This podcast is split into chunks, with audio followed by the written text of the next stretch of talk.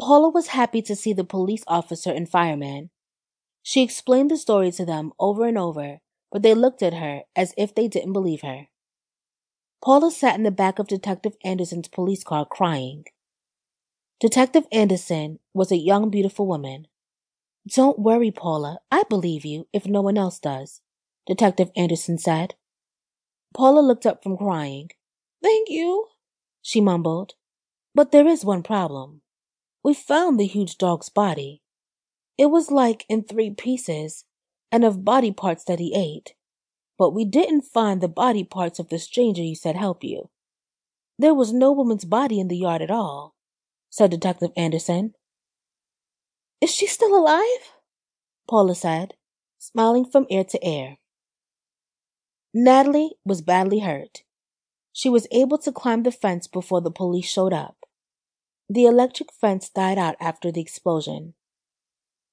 She limped down the whole block going down the street, looking at cars parked on the street, seeing which one of them would be easy for her to steal to get away.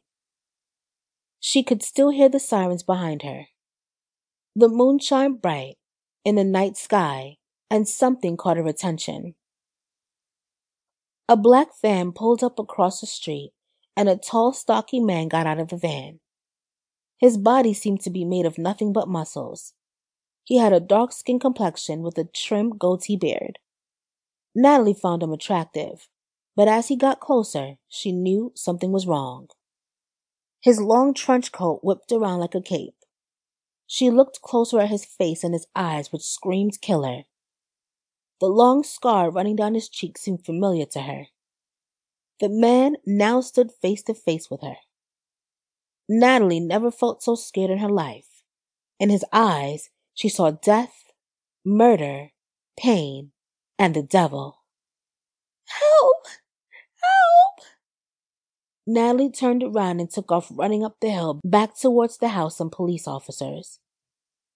The man in all black moved fast and swiftly, grabbing a fistful of her hair. Natalie kicked and screamed. Black Ice grabbed her by the neck and turned her around to face him. His grip was so hard that Natalie felt like she was going to pass out.